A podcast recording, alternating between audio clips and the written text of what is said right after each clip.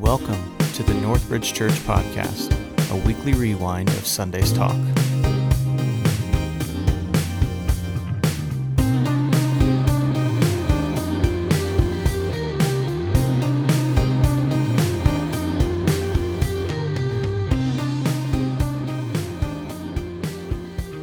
Well, good morning to you in this room and to those online as well. We say welcome to you. I say welcome to you. I hope you had a great New Year experience. For me, it involved a new Mexican restaurant and then an early night back at home and uh, enjoyed our time as a family. And I will also say this if you go to La Paloma, you will find a red bird that was a former Christmas uh, decoration at the Turner home and was accidentally was meant to go to Goodwill, Dave, and and unfortunately it ended up at the bottom of my car. When I took the bag out, I didn't realize it dropped out, and so Dax and I made a new tradition that on New Year's Day we would just decorate places that we were eating at, and uh, and so we're now going to be interested to see how many times we go to La Paloma and there is a red bird sitting in a uh, sitting in a flower pot uh, over there. So, welcome you to do that as well. Also, uh, there was also, I might add, a uh, uh another red bird at another restaurant, but it fell off before we left. I saw the wind blew it off of its perch. So, anyway, that's neither here nor there. Point is, we had a great new year, and I hope you did as well. Uh, the title for today's series is Nothing New, because the reality is, even though we feel like we're in unprecedented times, I can guarantee you this in the history of humankind, uh, nothing new has happened. Matter of fact, we can even talk about the, the mayor is very quick to point out when we talk about, uh, about happenings in Springfield that he will, he will pull up uh, ads and pull up paper articles from uh, Springfield newspapers in 1918 during the Spanish flu of and he'll point out how Springfield took very much the same approach to life that we are taking today as well. And he was, when I met with him, he shared with us that basically Springfield lived in that scenario for about a year and a half to two years, and then just kind of snap, normal life came back, and no one really knows why, even. Uh, just all of a sudden, articles quit talking about the Spanish flu and got back to normal life about Thelma Lou's cat going and breaking into another person's house and tearing it up and things like that. And so uh, there is nothing new in this world. And we come and approach this scripture today, and we see a group of disciples that are gathered in this upper room like they'd done before many times in their in their times together but this time was different it was different i imagine that there was just this foreboding sense that had overtaken the room. A celebration that should be marked with joy and excitement and fun is instead marked with dread and fear and concern. I imagine as I come across this text, I could just see groups of friends of Jesus huddled in corners of the room, whispering to one another, trying to figure out what's going on in Jerusalem, what's going on in life, what's going on with their movement, what's happening. Uh, because here they are for Passover, celebrating the story of Moses going to Pharaoh and through God's help, through God's agency, through God's direction, his people, the Israelites, are freed to walk away from 400 years of, of slavery. Uh, this is a time that they are celebrating the beginnings of their, their country or their, their root as a people, the, the birth of their nation. Uh, this we see the reality of this one family sojourning to, to Egypt and coming to live in Egypt, and fairly quickly this family is enslaved. They're enslaved by Pharaoh and by the cruel government of Egypt, and this family turns into a clan, turns into a tribe, turns into a nation. And for 400 years, this nation is enslaved. They are praying for deliverance. And for 400 years, there is no answer. Now, think about that for a second, folks. 400 years of praying for God to deliver. And these aren't just haphazard prayers that people just think about. I mean, this is about their life. This is about the fact that they are enslaved and they want out. And for 400 years, generation after generation after generation, God's people are praying, and there is no sign of activity. There is no sign of life on the other end of those prayers. Think about the diligence of 400 years of faithful praying. I mean, let's face it, you and I, we pray for four days and we don't get an answer from God. We wonder about his activity, right? We wonder if God's really out there, if he really exists after four days of unanswered prayer when something's going wrong in our lives. You know, here, here these people for 400 years. And now, 1400 years later, Jesus is with his disciples celebrating how God did the miraculous and did the incredibly big feat of literally his people walking out without having to have an armed rebellion, without having to, to, to do anything. God did all the heavy lifting for them. God did all of the work. And, and these people, not only did they just walk out of Egypt, they found that the Egyptians were giving them gifts to get them out quicker. And so they were able to plunder the nation, again, without, without having an armed uh, presence, without having a military, without having any kind of organized effort of violence or threat. And so 1400 years later, Jesus is with his disciples. But as I already said, this season is different than any other season that Jesus had been in. Here in this time, he finds himself, despite the fact that a week earlier he was being welcomed into the city with palm branches and people were crying, Hosanna. The reality was Jesus was an unpopular figure in this stage of his ministry. There were more people that had questions about Jesus than were embracing him as Messiah. Things were not going Jesus' way. And, and there, was, uh, there was a sense of foreboding, there was a sense of fear. If you notice, Jesus a week earlier, as I already mentioned, came in the middle of the daytime, but here on Passover day, he enters the city at night. All the Gospels declare that. Why? Why do they declare that? Because they're trying to show us that, that there's fear going on. Jesus doesn't come to Jerusalem in the daytime because there's a high probability that Jesus will be arrested. What he has done at this point is he stayed out into the countryside where he would be safe and then when he comes to the city, he comes under the cover of darkness. He keeps the location secret, secret to the point of where he does not even tell his own disciples where he's going to be staying and where they're going to be celebrating uh, the, the Passover feast. Why is this? Because there's rumors and there's a sense that someone within his circle is going to betray him. So he keeps that secret. Remember, you go back to your, your Bible lessons. What does Jesus do? He sends a couple of disciples and he goes, he says, Go over here and you're going to see a man with a donkey. He's going to lead you to where, uh, to, to where you're, we're going to celebrate the, the Passover meal. The uninformed of us, we look at that and we go, Oh, it's another miracle. There's just going to mysteriously be a, a man. Jesus is looking to the future, and, and this is all just kind of happening, just God just orchestrating it.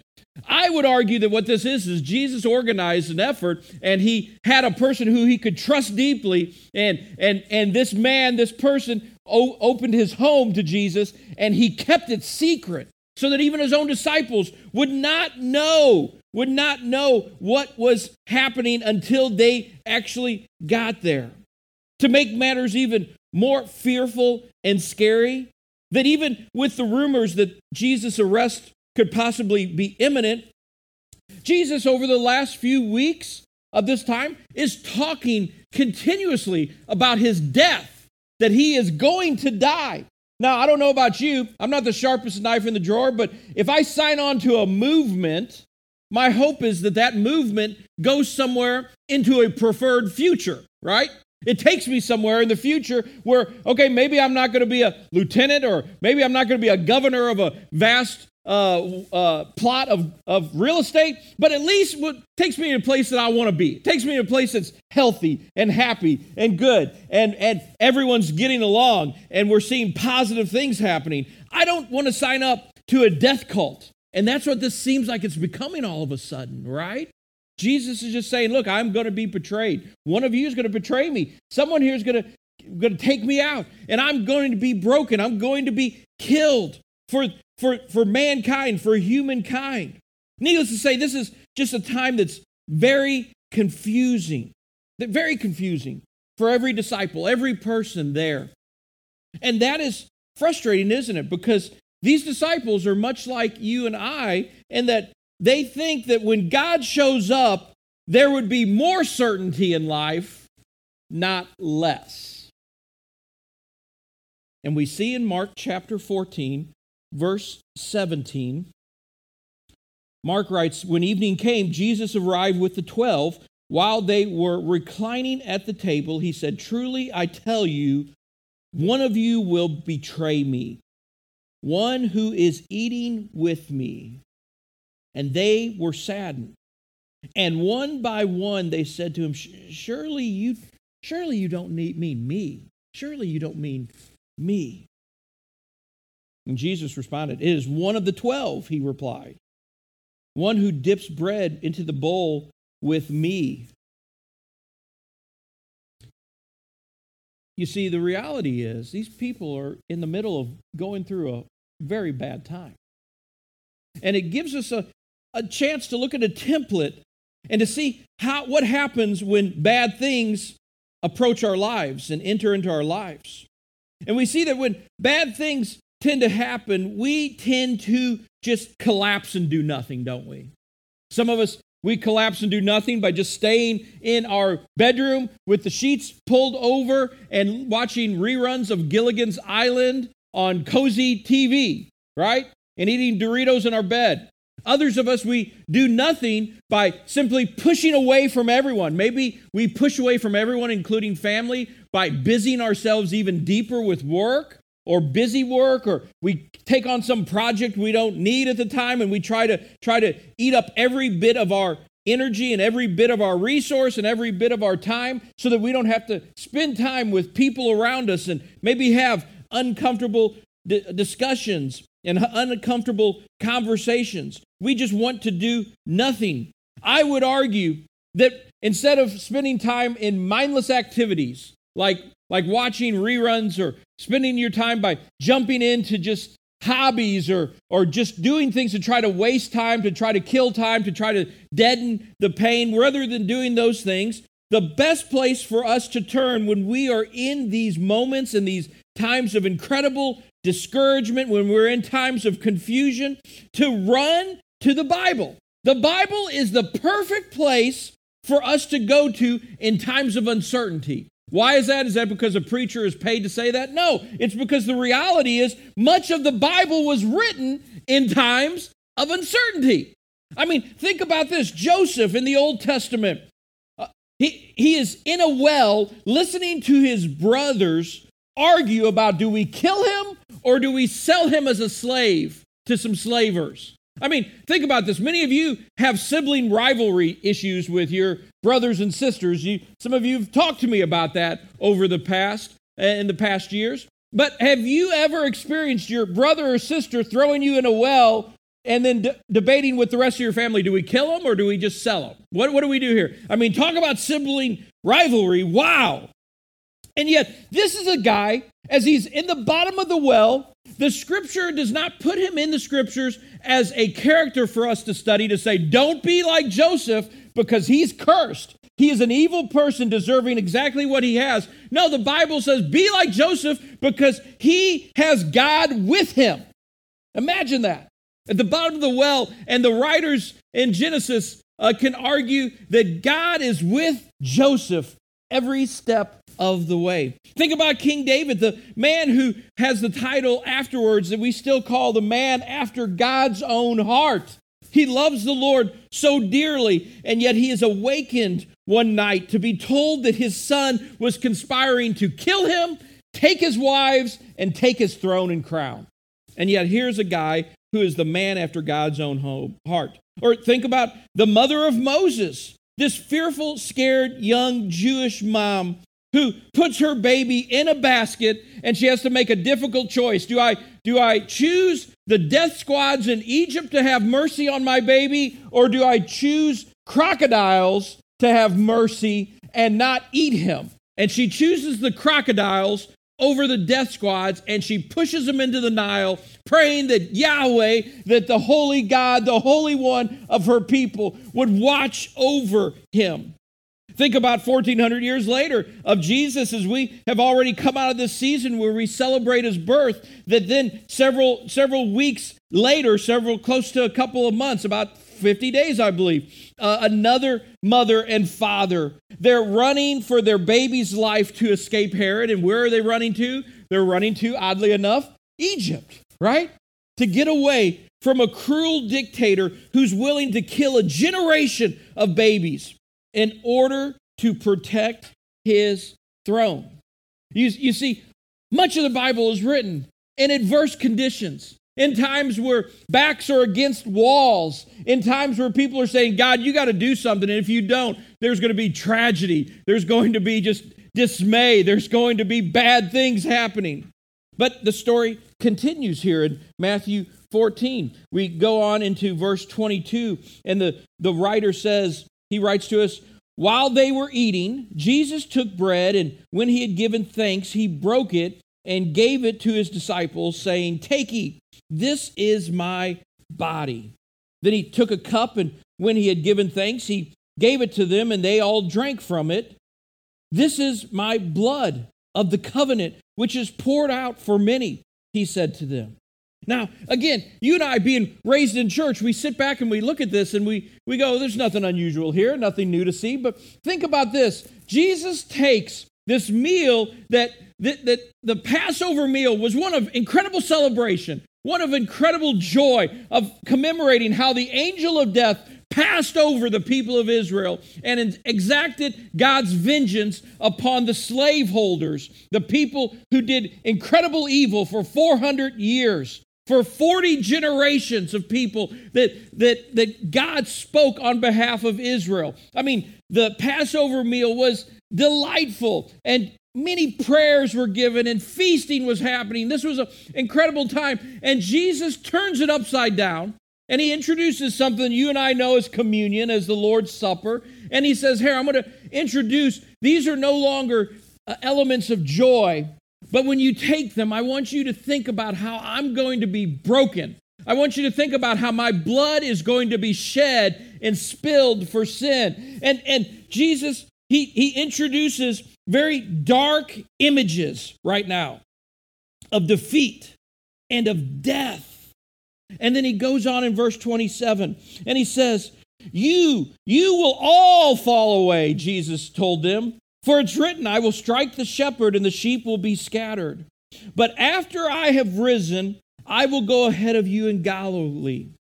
Peter declared, Even if all fall away, I will not.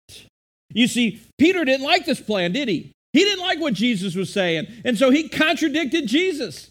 And he said, Oh, Jesus, even though you said everyone's going to fall away, I don't care what you say, Jesus. I never will. I never will. You see, Peter's like you and I. He does not like this plan. He doesn't like the idea of having to walk through suffering, having to walk through terrible times. It brings us to really what I would argue is the key question for the sermon at hand, for this topic that we're talking about today. And this is a, a question that we have to all wrestle with for our lives in order for us to move forward in life, no matter where you're at, no matter where you find yourself and your, with your family today. And the question is this can you trust God when there is no evidence of his activity in your life? Will you still trust God even when he's not doing the big things? Even when he's not moving mountains on your behalf and not moving hearts and changing people's attitudes and not opening up doors for you, can you trust him when there's no sign he's around in your life? Your answer will determine your response to how you deal with uncertainty. You realize that? If you can trust God, even when He's not moving, then you will handle uncertainty well.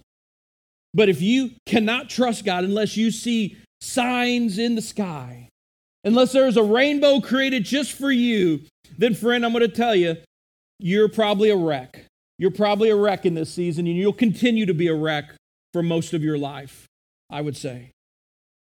If you were to ask Peter and ask the disciples, at this time, What, what was the darkest what was the darkest hour that you experienced with your time with Jesus, with your time on earth? What was the worst time, the most tragic experience that you dealt with, the most heartbreaking time? I have a feeling that Jesus or that these disciples would probably point to this season right here.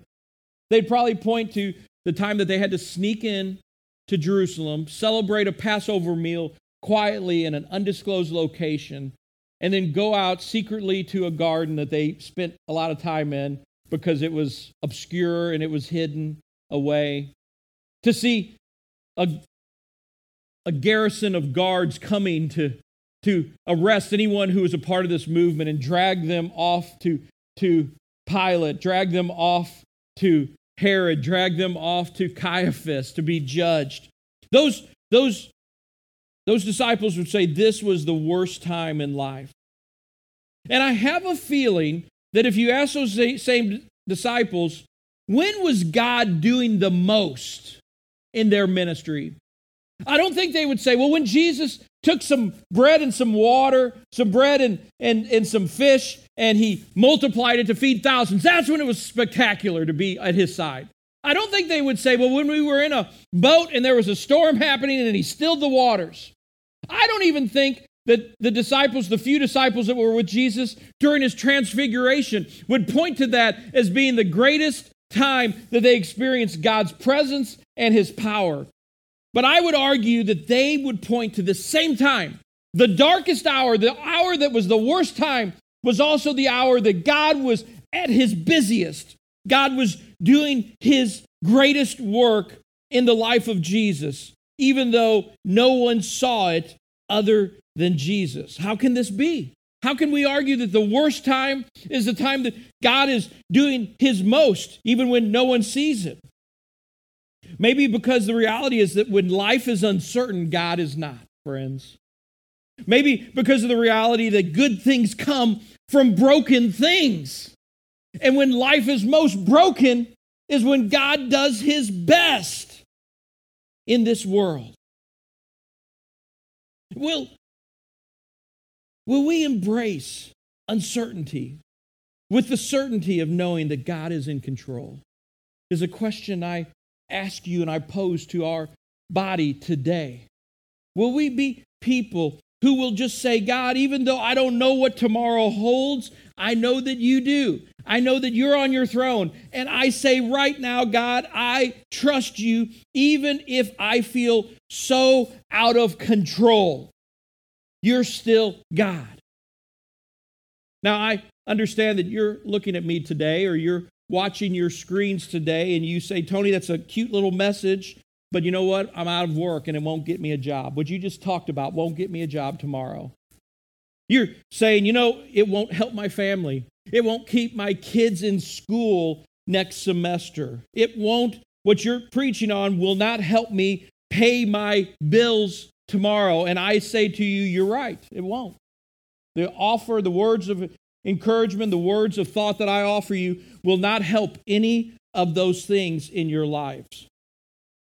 It won't help, but you know what it will do? It will maintain your faith and hope. It will give you just a glimmer of some light to help you see that there is, there is a path through tomorrow and the next day and the next day and the next day. What I offer you today will help you be able to go to bed knowing the confidence that God has not left you. It will motivate you to be on the lookout for grace and for His hand to be working in your life. It will keep you from making bad decisions that will oftentimes make life worse. Because that's a reality that's present in our in our toolbox as well, isn't it? What I offer you today will help protect you from despair. From despair. I end this story in this message with a story. Um, I was thinking about Dana's grandfather. Dana's grandfather, his name's Art Carrier. Incredible man. Uh, I didn't know him for many years. Actually, I knew him for well over a decade, but for several of those years, it was I was the youth pastor at his son's church, you know, and it was only just the last few years of his life that it was me as Dana's boyfriend, as me as Dana's fiance, and then ultimately as part of the family, as the son in law, as the grandson in law. Uh, but through the whole thing, Art always ex- showed me just incredible kindness and grace. He was a man of mercy. He was a man who was highly trusted. This guy was on several co op boards throughout southwest Missouri and through Oklahoma uh, for electrical uh, companies. You know, just simple farmer, uh, raised cattle. And, and yet he was entrusted to help figure out how power could be distributed all across our region. Uh, why? Because he was highly trusted, because he was a man of incredible wisdom and sound judgment. And this was a guy who did not have a candy coated life. His, his uh, mother and father died. Get this. They, they did not die during the, the flu of 1918, but you know, there was about, about 15 years later, there was another flu that came across Missouri, came across America that really wreaked havoc in the Midwest. And his mother and father died within a week of one another. And here is a young, uh, young boy, a teenager in his early teenage years. He was shipped off with some of, with his siblings to family to an uncle and aunt in Oklahoma that he did not know very well, living his whole life in southwest Missouri. His life was uprooted and taken to another to another part of the country. And he also was expected to have responsibility for his siblings as well. So now he goes from being just the eldest child to now dad and mom to other kids. During that time, Art did not get bitter whatsoever. He went to school, went to the ag school in Oklahoma, and as a young college student on a Sunday afternoon, uh, here he finds himself working in and feeding the, the cattle. Uh, that was part of his assignment. And as he was weighing out and taking out, measuring out grain in one of the grain machines, a, a spring breaks, bursts out of its casing, and goes into his eye. And here he is, a, a young student losing his eye, and, and he's blinded now. That would be enough. These things I've just mentioned be enough to make anyone bitter, wouldn't it? Be enough to make anyone jaded and angered at God, angered at the world, feeling like that they've been dealt an unfair hand, but not Art. Art was a man who, who put his best foot forward and he worked hard his whole life. And what was amazing to me was here was a man who I met and dealt with that in the later part of his life you could see the scars. Yeah, there was the glass eye and there was the knowledge of knowing that he did not know his mom and dad as long as most people have the luxury of knowing their moms and dads. But to look at his hands, I remember they were like bear hands. I mean, like these bear paw, not bear hands because bears don't have hands. They're like bear paws, right? Bear. I mean, just these big things. And they were gnarled and scars all over them from just the, the task of farming and ranching in southwest Missouri. Uh, I remember as an old man, is he working cattle? Here he is in his 70s and 80s, and one time he busted his shoulder because you know a steer got loose that was a bit angry, and it knocked him to the ground. You know, almost trampled him to death. Here is a guy that still, through all of those things, incredible hope, incredible joy, loved his family, and loved the Lord. And I asked the question, how? How, through a, a hard life, could someone maintain the kind of optimism that Arthur Carrier had in his life? And I would posit, as I've thought about that long and hard, perhaps Art knows something about God's Word. And perhaps Art has seen God's Word revealed in a powerful way as, he, as we think about even a verse that many of us have memorized and we know and we could go to we could go to any number of races, marathons and half marathons, and we'd see this verse plastered all over shirts and plastered on billboards. Romans 8 28. I can do all things. Right? We know, we know that in all things, we know that in all things, God works for the good. For the good of those who love him and are called according to his purpose. Let that verse just dig deep in your heart right now. We know the scripture doesn't say in some things, scripture doesn't say in things that make sense to us, doesn't say that the scripture doesn't say that in things that are positive, things that are healthy, no, it says in all things, in all situations, in all scenarios, in every possible position you could possibly be put in, God works for the good of those who love him, who have been called according to his purpose. All things are good to God's people. We just got to give them some time to work themselves out, friends. We got to give time for God to be God. In Israel's case, it took 400 years to experience his provision. In, in Peter and the disciples' case, it, it took literally four days to experience the resurrection of Christ. How much time will we give God to be God? Can we trust God when there is no evidence of His working in our lives? It's a million dollar question for us today. Let us pray. Father, we come before you today and we simply ask the question Can we trust you, God? I guess a better question to ask you is Do we trust you, Lord? Do we trust you to be you? Do we trust you to handle life around us?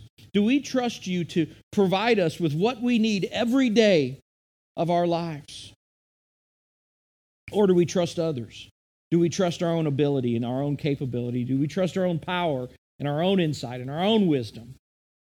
Oh God, make us a church and make us a people that no matter what life throws at us, we will be faithful. We will be faithful to you and to your word. We will be faithful to each other as we do life together, as your people, as your congregation. Make us people who are just faithful to you in all circumstances. These things I pray in your Son's powerful name. Amen.